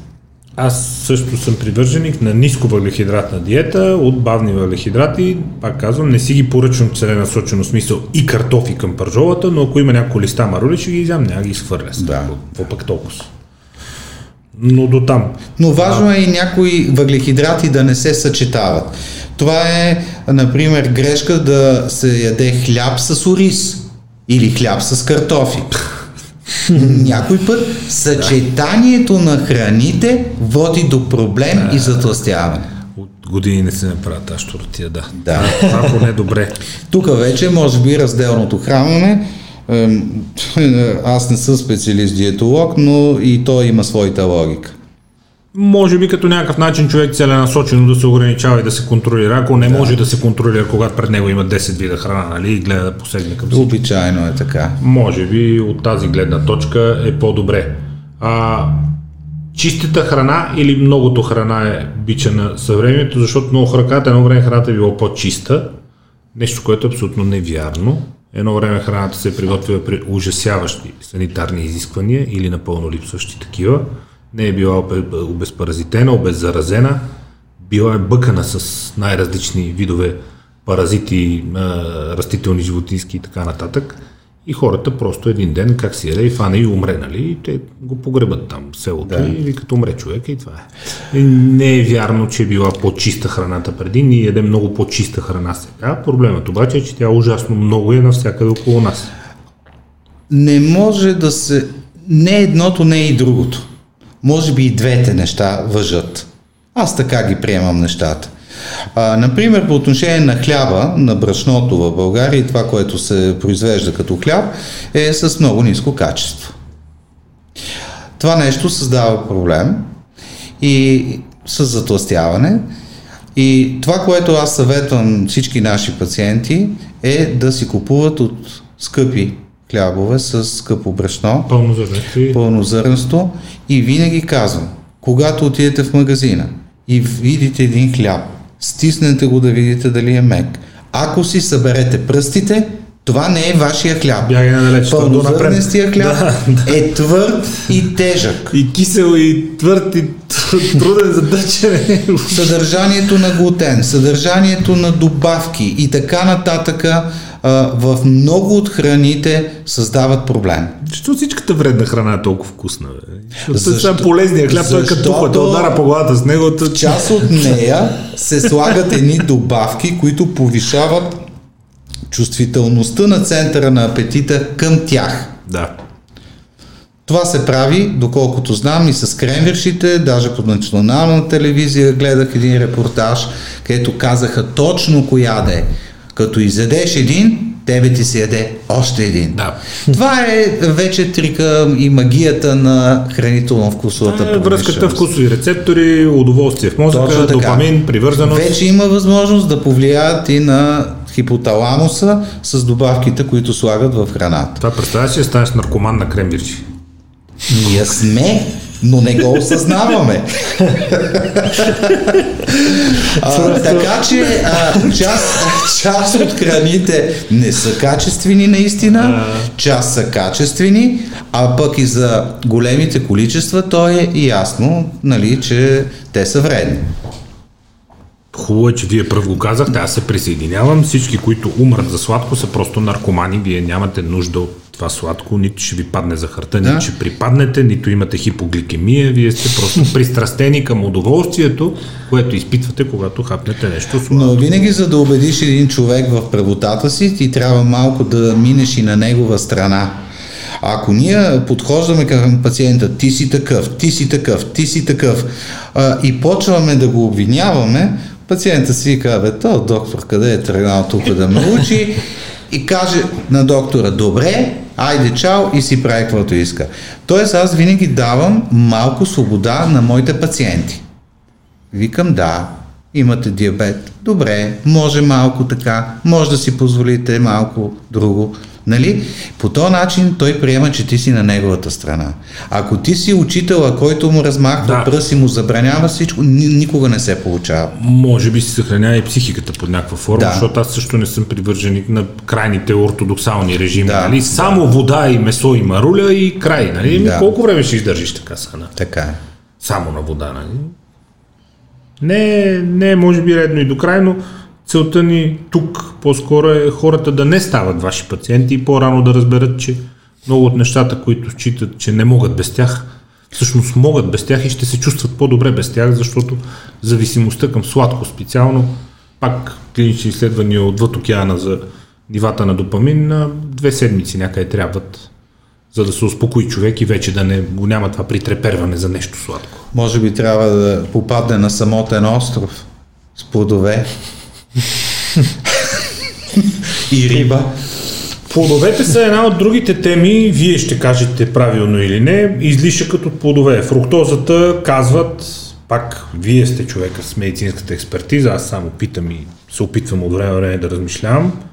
А, фруктозата казват, че нанася идентични на захарта вреди, предизвиква идентична на захарта реакция инсулинова на тялото, пак е свръхвисококалорична, пак е доста противоестествена за нашия организъм и едно време нашите предци са ядяли плодове веднъж годишно, септември-октомври, когато те озреят и са натрупвали мазнини и излишни килограми за зимата. Докато ние сега имаме зимно време череши с самолет докарани от Африка, да. целогодишно има банани, преди имаш само на коледа, сега има целогодишно банани, Може би за това портокали. бяхме по-слаби. Да, щандове пълни щаги навсякъде. Това е една от причините да сме били по-слаби. Сега Да. сме затрупани с През- излишък. И хората сме, казват, да. е, то плод, то естествено и може да си хапне. Не бе, не може. 8 Да. портокала да изяде, все едно си взял един буркан с захар. Така е. Нямаш значи, нужда плодовата захар е доказано повишава захарта в кръвта, а съответно това увеличава инсулина в кръвта. Затова много е важно кога ние ще ядеме плодовете. И аз ги съветвам хората да ядат плодове. Първо, какви плодове? Има сладки плодове, има плодове, които не са толкова Има сладки. с нисък индекс, нали? Първо Ябълка, слива, праскова, те са круша. Но общо взето ги съветвам да ядат плодовете през деня, в светлата част на денонощието, до към да, 6 часа, да, да. когато техният организъм е по-активен, метаболизма също и може да изгори, тази захар е от тия, които бързо се изгарят. Да, Това въжи между другото и за меда. да. Така. А, препоръчваме, разбира се, зависи пациента ни или човека може да е здрав, но зависи, ако има диабет, затластяване, там вече нещата са малко по-различни, но има плодове, които са много сладки, като дини, пъпеши, сладки круши, Е, банани, ананас, фурни. А, банана е не толкова, но пак има една хлебна единица, но а, предпочитаме при този тип хора, които имат опасност за завишение на захарта или са диабетици и, и пълни хора, да ядат, да кажем предимно, ябълка, киви и не да прекалява. Пак всичко е до Да, количество. изяш една ябълка, не е нужно Да, да, изядеш 10 портокала, нали? Всеки си казва плодове са спокойно. Не, бе, не е спокойно. Мандарините са също доста сладки. Така че хората трябва да знаят, че плодовата захар също повишава. Вашия колега, между другото, казва, нали, плодовата салата в хотела, тя е food. Това е food. Да. Е захар цялата. Всички плодове, които обичайно слагат в плодова салата, те са избрани да са по-сладки. Нали, ананас, папая, манго, вика, това е Да. junk food истински. Вика, захар с буркана от лъжицата се едно ядеш. Да внимаваме. А, в живота а, трябва всичко да се черпи с дозирано. Това е принцип, който въжи за всичко. Не е ли много Не трудно за това, храната. когато си заобиколен от всякъде от храна в ежедневието? Едно време е било лесно се дозираш. Човек трябва да сложи тъмните очила. Трябва малко усилие. То в началото е трудно, но човек, когато знае, че трябва да го направи, точно след две седмици той вече ще има друго отношение към това, което е гледал ококорен и е, е искал да го изеде. Въпрос на, на навици. Когато един човек го поставиш и той наистина осъзнава проблема на една диета, а, с- точно след две седмици той вече в началото не се чувства добре, дискомфортно му е, тегаво му е, той, нали, ах, тази диета дали ще мога да я направя, яде му се. След две седмици той се чувства в комфорт. Това е обичайно. Така че всичко е въпрос на навици, въпрос на време някой път и на осъзнатост. Когато ти си поставил целите, след няколко седмици ще гледаш нещата по друг начин. И аз така мисля, обща култура и някаква воля. Някаква воля. Да, не е нужно да Но си... то в един момент ще се, си е, става- така, си става навик и не изисква усилия. Не, Не изисква усилия. напротив. А ходенето по болница, лежането в болница изисква усилия. Много усилия. Тоест, нали, тук на кантара трябва да поставим едното и другото. Направи малки усилия, за да не полагаш после големи усилия за тежки неща и тежки заболявания. И ти и всички твои близки, които изтърпат факта, че си болница. Абсолютно. Един пациент оказва страшно влияние на всички около него, на цялото семейство него, близки, приятели, а, така че трябва да мислим и за това. По-скоро обнадежден или по-скоро огрижен сте за бъдещето, от гледна точка на това, че индустриализацията в храненето се усилва и засилва, но от друга страна, като противовес, а, културата на модерния, добре изглеждащ човек се формира все повече и повече и в градската среда, но вече и извън нея. И тя включва грижа за тялото, добър външен вид, а, познания по-общи или в някои случаи по-задълбочени за хранене, за диететика, за различни видове храни, с какво човек се храни. Като че ли нещата достигнаха до някакъв предел по отношение на частотата на много заболявания, включително и диабет и затластяване. А, мен ми прави впечатление, че специално по-младото поколение хора вече по съвсем друг начин гледа на своето здраве. А, пак казвам, около мен има много млади хора и в работата, и в къщи. А, съвсем по друг начин се говори за, за храненето, търсят се начини за здравословно хранене. В този, тази а, храна, която ни залива, има и много здравословни храни.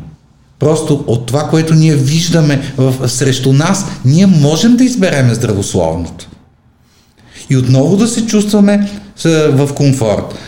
А, това, което наблюдавам е, че а, като че ли нещата се променят благоприятно. Аз съм оптимист.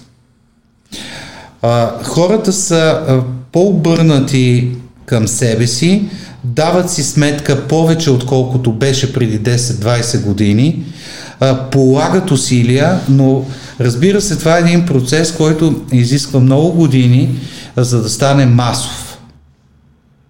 И аз мисля, че се намираме в такъв процес, Надявам може се- би в началото му, може да, би. да. Надявам се, че нашия разговор и изобщо а, дискусията на такива проблеми са един от начините на а, така обръщане на внимание на всеки един човек към собственото му тяло и здраве.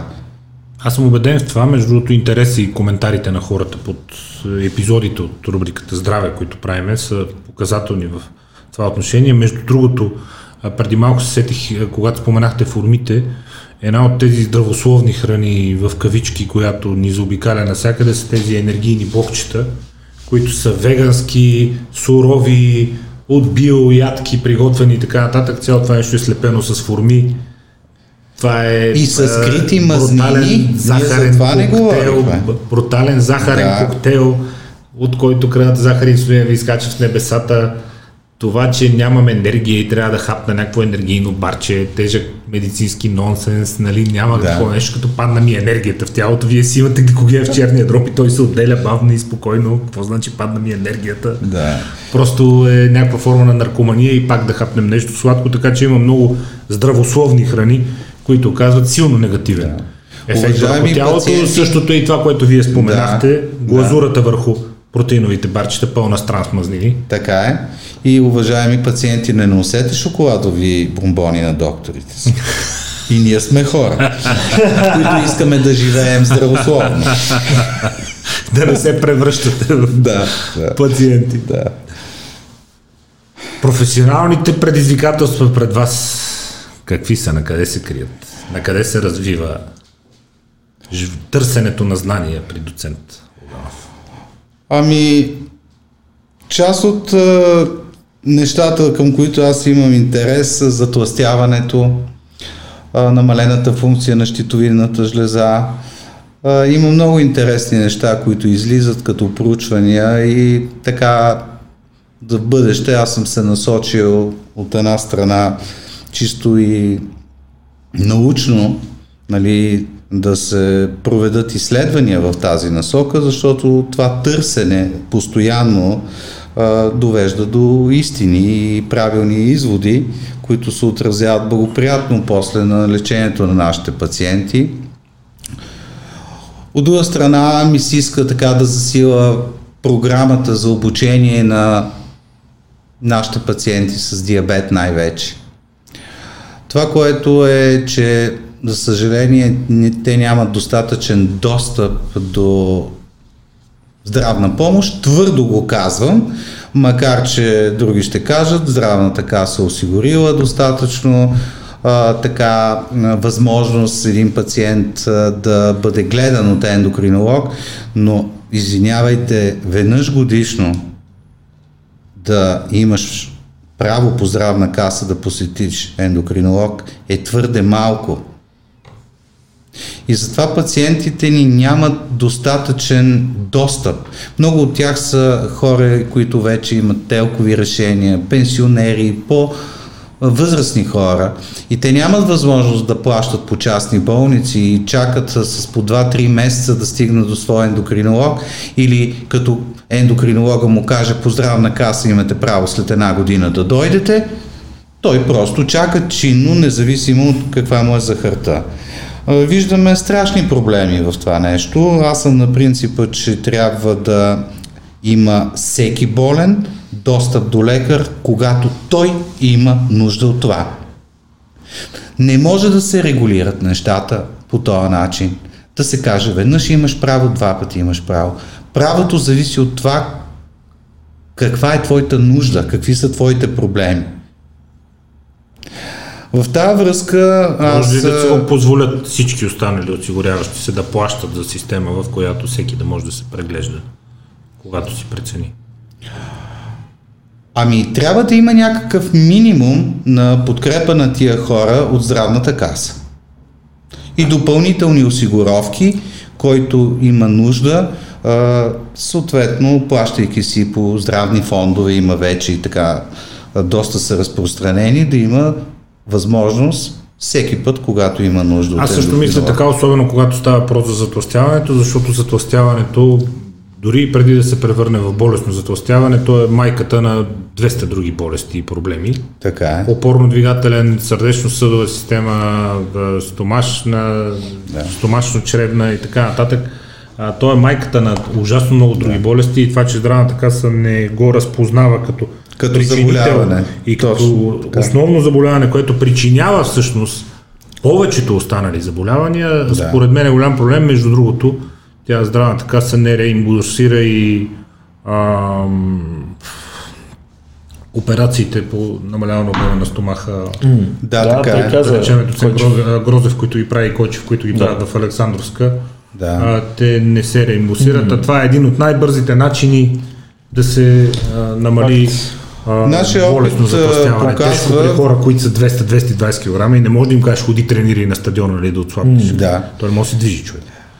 При диабетици, които са били на много медикаменти, включително и на инсулин, вече в най-високи дози няма какво да се направи, а захарта им фърчи, диабетици с затластяване екстремно, а ние сме ги пращали на бариатрична хирургия. Бариатрична хирургия, да. 90% от това, което сме пратили, вече хората нямат диабет.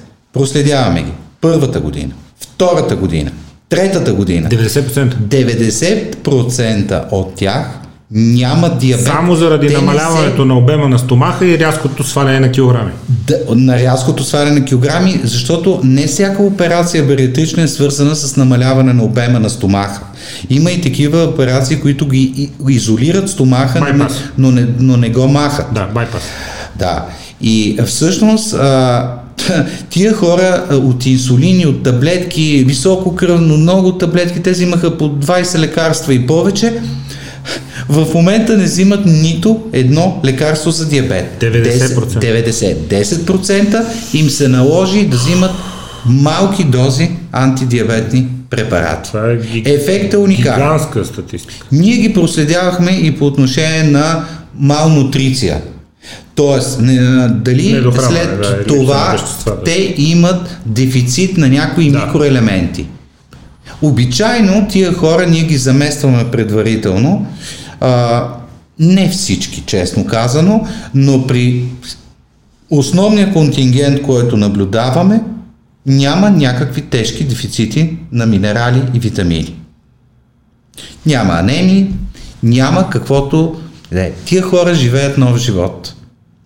И ето това е едно от а, другите мои усилия, които искам в бъдеще така да помогна а, с една профилактика на, в програма за профилактика на основни такива заболявания, особено социално значими заболявания. Разбира се, един, всеки си тежи на своята специалност и може да даде идеи, но трябва да се разработват и програми за профилактика в България на населението с цел да има здраво население.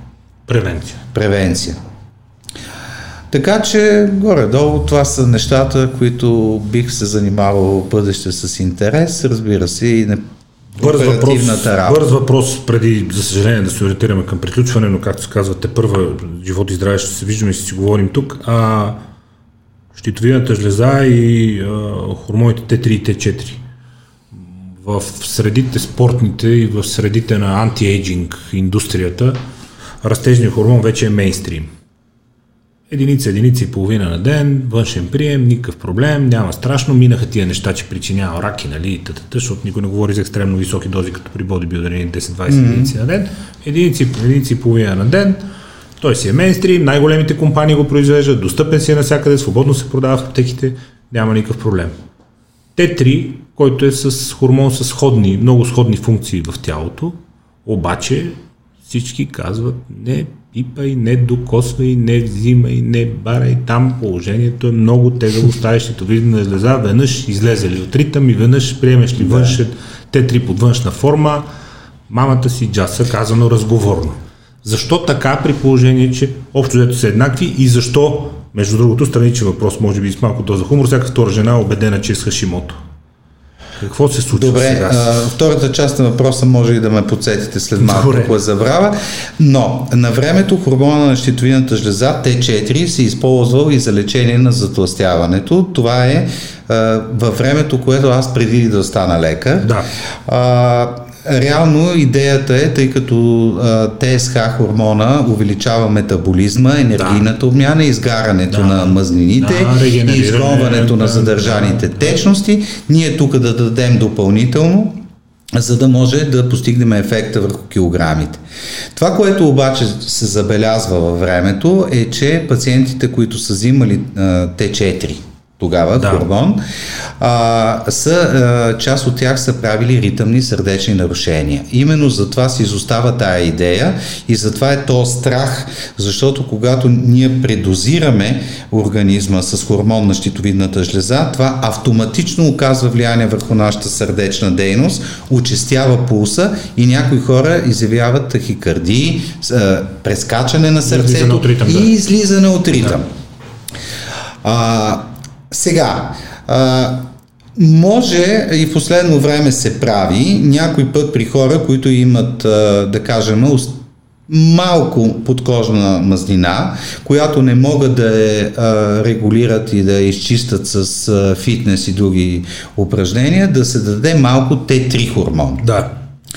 А, може по принцип да се даде, но това трябва да бъде много дозирано, много малко. Тук пак нещата са въпрос на доза. Ако ние дадеме една-две таблетки, ние ще доведем отново до тия ритъмни нарушения. На всичкото отгоре има и проява на повишена нервност, на изпотяване, на безсъние, ще засилиме такива невровегетативни оплаквания, които не са желателни. на естественото производство. На... Възможно ли е да се потисне естественото производство? От Или особено пък Т3? необратимо, да, от не, вашия не, не, не Добре, може. окей, това поне- а, така че аз бих пробвал в, при абсолютно здрави и млади хора, най-много до 50 годишна възраст, в една доза половин таблетка, а, това е една таблетка Т3 е 25 микрограма, да кажем половин таблетка 12,5 микрограма до една таблетка максимум а, с цел а, сваляне на подкожна мазнина. Т3 обаче го няма в България, но го има около България във всички държави Да. и струва няколко лева. Те за някакви стотинки от Турция го носят, Абсолютно знам, не, е, не- не е проблем. Така че тук много е важно, първо естествено да положиме усилия чисто физически да изчистиме мазнините и ако това не може, ако нямаме някаква болест друга, ако сме здрави хора, ако сме млади хора, можем тогава да използваме Т3. Аз това, което правя, вие ще кажете, нали, но аз това, което правя е максимално да благоприятствам естественото производство на Т3, т.е. да си набавя цинк, селен, магнезий, нали, всички минерали, които са нужни на И йод. които и да те йод, да, да, йод, йодирани соли и така нататък да функционира, плюс елтиросин пия под формата на добавка, тя е лека хранителна добавка. Да. Искам да Пия го, кажа колкото две, да го пие, чисто две думи за йода, извинявайте. А, тъй като а, в така в общественото пространство някой път се говори, че за да имаш нормално функционираща щитовидна жеза, трябва да взимаш допълнително йод. Искам да кажа То няма нужда да го пиеш. следното. В тази връзка се направи една програма, а, която а, е под, така да кажем, е под егидата на Световната здравна организация. То програмата е за целия свят, включително и България, от 50 години и повече, да се йодира солта. Да. И това не е случайно събитие, а това е направено за да се осигурява достатъчно в йодния прием заради щитовидната жлеза. Да. Обичайно йода се а, приема от водата и храната. На времето, особено в хората, които живеят в планинските области, там има дефицит на йод, имало е дефицит, който се отразява на тяхното и психическо развитие, и физическо развитие и за това се прави тази профилактика. А, за жалост обаче, последните години навлезе хималайската сол. Хималайската сол е много красива. Тя е розово-бяла, прекрасна е на външен вид, а на всичкото отгоре и по-вкусна. Като усещане. Да.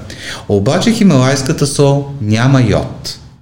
В един момент това при хората, които а, ядат основно хималайска сол, води до недостиг, вероятно недостиг на йод, защото все пак ти с други неща можеш да Орехи си... и други неща, да. Но е трудно да се каже при всеки човек има или няма недостиг, освен ако не го изследваш, така е трудно. А, моят съвет е, а, ние се гордеехме с тази програма, защото Световната здравна организация призна България за страна, една от малкото страни, където няма изобщо йоден дефицит. Супер. В крайна сметка нещата се обърнаха точно обратното. Заради И, модата. а, заради модата и аз затова казвам. Трябва да се приема йод с йодираната сол допълнително, но не повече. Умерените количества йод водат до образуване на хормони на щитовидната жлеза. Те се образуват от йод. Да. Обаче, тая йод, когато е в повече, това води до намалена функция на щитовидната жлеза и до появата на автоимунни заболявания на щитовидната жлеза, какъвто е тироидита на Хашимото. Тоест, йода може да, съз... когато е в повече, да създаде проблем. Не прекалявайте с орехите. Не прекалявайте с младите орехи и добавките с водорасли. Това е моят съвет. Но говориме за младите орехи. Потвърждение на това, което вие казвате, в Хималаите специално има няколко а, популации, тибетски и непалски, където заради недостига на йод в а, храната, а, мозъка усеща, че Т3 е малко, отделя релиз хормон, който казва на щитовидната жлеза произвежда и произвежда и тя се мъчи, пък няма вещества, от които да го произведе и хората получават подотини на гушите тук. Точно така. Жлезата се мъчи да работи, Тя се мъчи да работи, а може- няма с какво. Точно така и се увеличава като размери. Хашимото. Така. Каква е тая епидемия от до Хашимото. Става? Хашимотото е автоимунно заболяване. Епидемия от Хашимото. Е, Извинявам се, че Да, се шегувам за тези, които Така е. наистина имат такъв проблем. Да, не е това целта. А, автоимунно заболяване, което е в резултат, може би ще ви изненадам, на генетични фактори. Потресен съм. Трябва, Не може да бъде. да, трябва да има наследствена обремененост, за да се появи Хашимото и един външен фактор, може и да не е един, разбира се, и външен фактор, Някакъв който външен. да отключи този проблем в имунната система. Какво представлява този проблем в имунната система, наречен синдром Организма на Хашимото? образува антитела, белтъци, които са насочени срещу собствения си орган, собствения му орган, Атакува наречен жлезата. щитовидна жлеза. Те не засягат други. Да. Така. И а, в крайна сметка а, Хашимотото се смята, че се отключва най-вече от три основни фактора. Хронични инфекции в гърлото, зъбите, синозит, отит, всичко, което е около щитовидната жлеза. Да. И е нелекуван. Второ, от някои вируси, които минават, преминават през нашето тяло, ние леко преболедуваме от него, а, излекуваме се, нямаме вече хрема и кашлица, обаче организма реагира към този вирус с производството на цитокини. Антитела. Не, на Да, тия молекули, да, които имат директен токсичен ефект. Да. И а, те, а, второто нещо е острия или хроничния стрес. Той, между другото, е ключа към всички автоимунни заболявания, доказва. И трето, цигарите. Това са три фактора, които са доказани в медицината, но има много хора, които нито пушат, нито имат хронични инфекции и изявяват хашимото. Тоест има а, фактори, които не са ясни на съвременната медицина, които са отключващи за това заболяване. Засяга всяка десета жена на света. Всяка десета. А половината от тези, които имат хашимото, имат и хормонални нарушения. Тоест, не винаги хашимотото води до хормонално нарушение. Да. Половината от хората имат антитела, насочени срещу жлезата, те се мъчат да я атакуват, да я спрат да работи най-често, а, но тя си има собствени защитни механизми и при половината от жените няма хормонални отклонения. Да. За жалост не се лекува това заболяване, Т.е. когато възникне е за цял живот, няма лекарство, което да излекува тези антитела, тат и мат. Така че жлезата е под постоянна атака. Как се третира, ако не се лекува? Как се удържа? А значи ние нямаме начини, когато то възникне, да лекуваме основната причина. Демек антителата.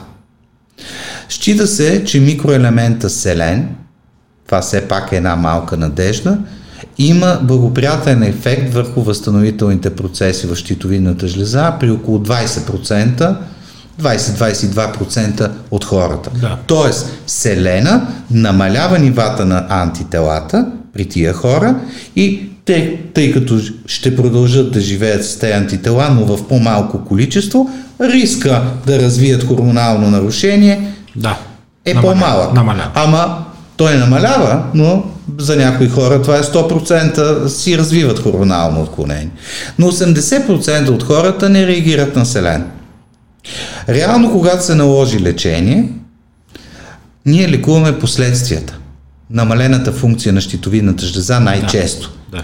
А лечението не е насочено към основната причина, тези антитела. А, и това да трябва да се компенсира- проблема. И това трябва да се обяснява на пациентите, защото те идват с увеличени антитела всеки път и викат, какво става, докторе, ти ми даваш лекарството, те антителата си високи. Това е друго, бе. Да. То не здраве. Носи ли знанието тъга? Тази, това клише, вярно ли е в медицината? А, Като не. осъзнавайки все повече и повече, колко Не. свръх, свръх, свръх сложно е човешкото тяло и за какви свръх сложни баланси става въпрос и за колко много неща трябва да внимава човек и да ги мисли, за да е здрав. Носи ли знанието тъга в А, медицината? за мен знанието никога не е носило тъга. За мен знанието носи удоволствие и радост, защото в крайна сметка, когато ти знаеш и го прилагаш с твоето знание върху твоите пациенти и виждаш резултата, това освен радост друго не може да донесе. Така че аз съм удовлетворен и радостен от знанията си и от знанието изобщо, а може би някой пък има и тъга. Има и хора, лекари, а, които не могат да лекуват заболяванията, не защото не искат, а защото няма измислено лечение и може би там знанието, че не можеш да помогнеш на човека, а, ти носи тъга. Но при нас не е така. Надявам се да съхраните в себе си това желание да се учите, знанието да продължи да ви носи такава радост Дай Боже. и да продължите да го споделяте с хора като нас и нашите зрители и слушатели, приятели. Това беше днешния епизод на Легенди. Доктор Лачезар Роданов, шеф на клиниката по вътрешни болести болница Токуда. Този път го казах правилно и коректно. Браво на мен. А, много ви благодаря за отделеното време и до И нови срещи. Успех! До нови срещи. Успех.